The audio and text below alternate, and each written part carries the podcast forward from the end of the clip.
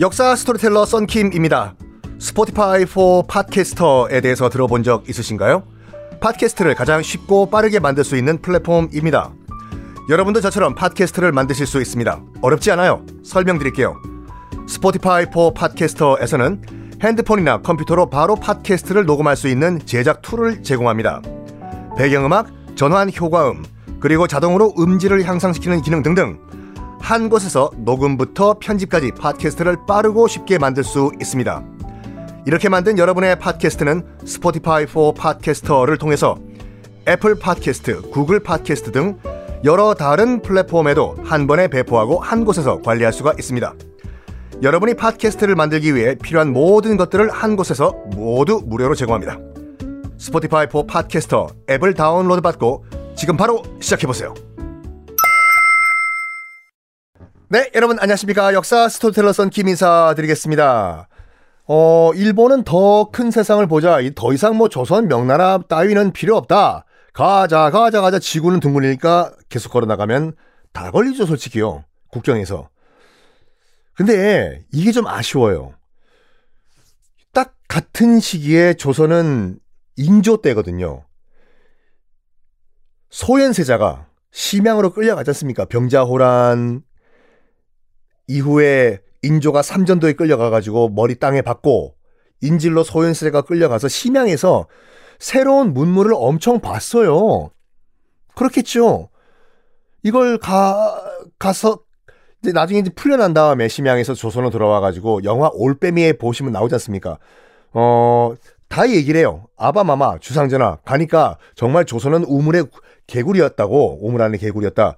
어, 우리가 좀 더 약간 발전을 해 나가자라고 청나라 칭찬하니까 삼전도 굴욕을 당했던 인조가 빡 돈 거죠. 너, 야! 너 청나라 갔다 왔더니 너 친중파 됐냐, 마!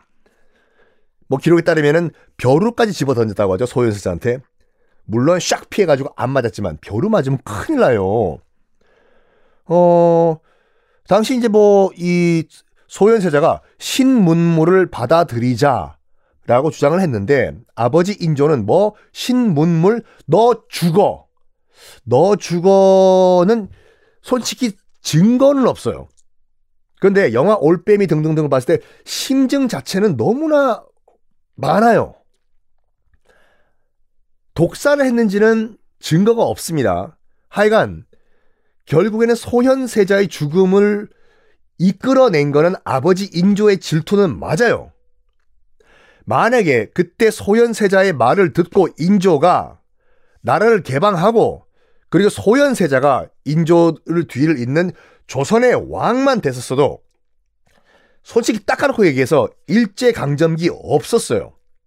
오히려 우리가 일본보다, 일본보다 더 빨리 선진 문물을 받아들이고 더욱더 선진화되고 그런 나라가 됐을 겁니다.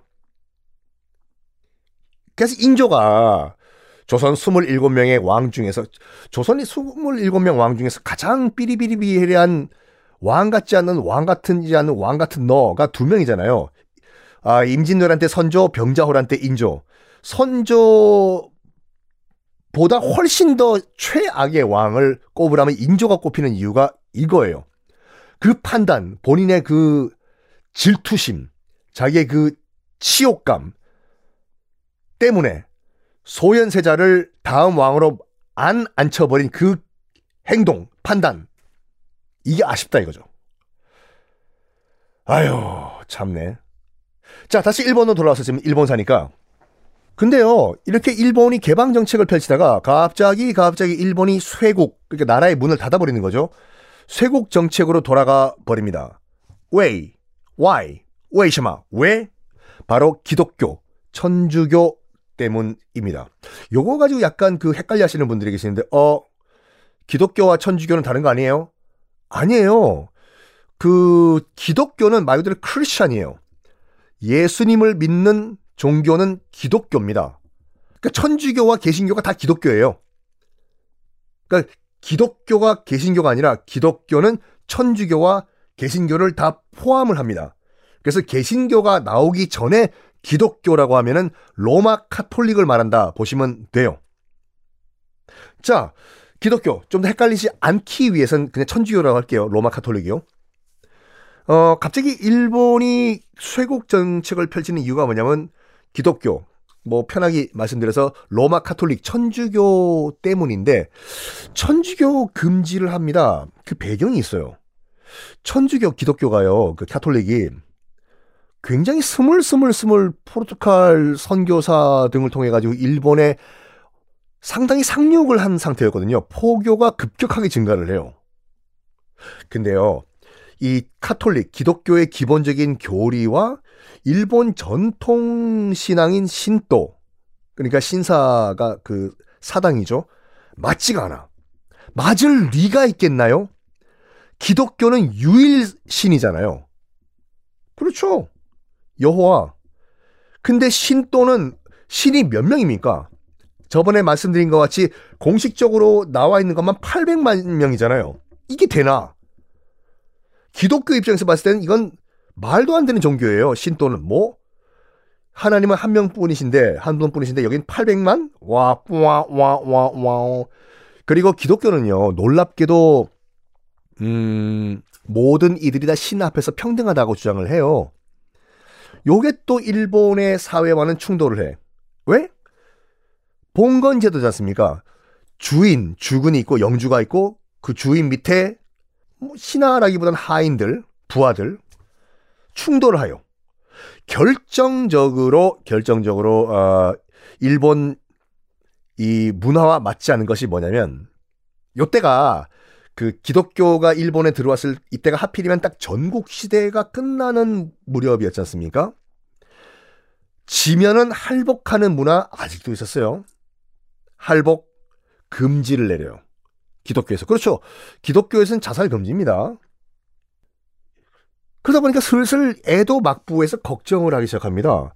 이거, 이거, 이거.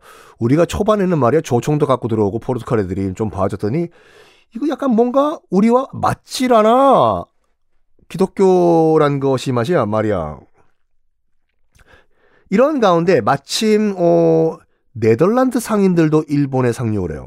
에? 네덜란드가 지금까지 안 들어왔나요? 먼저 스페인과 포르투갈이 먼저 일본에 상륙한 다음에 나중에 네덜란드가 상륙을 해요. 자, 차이가 있어요.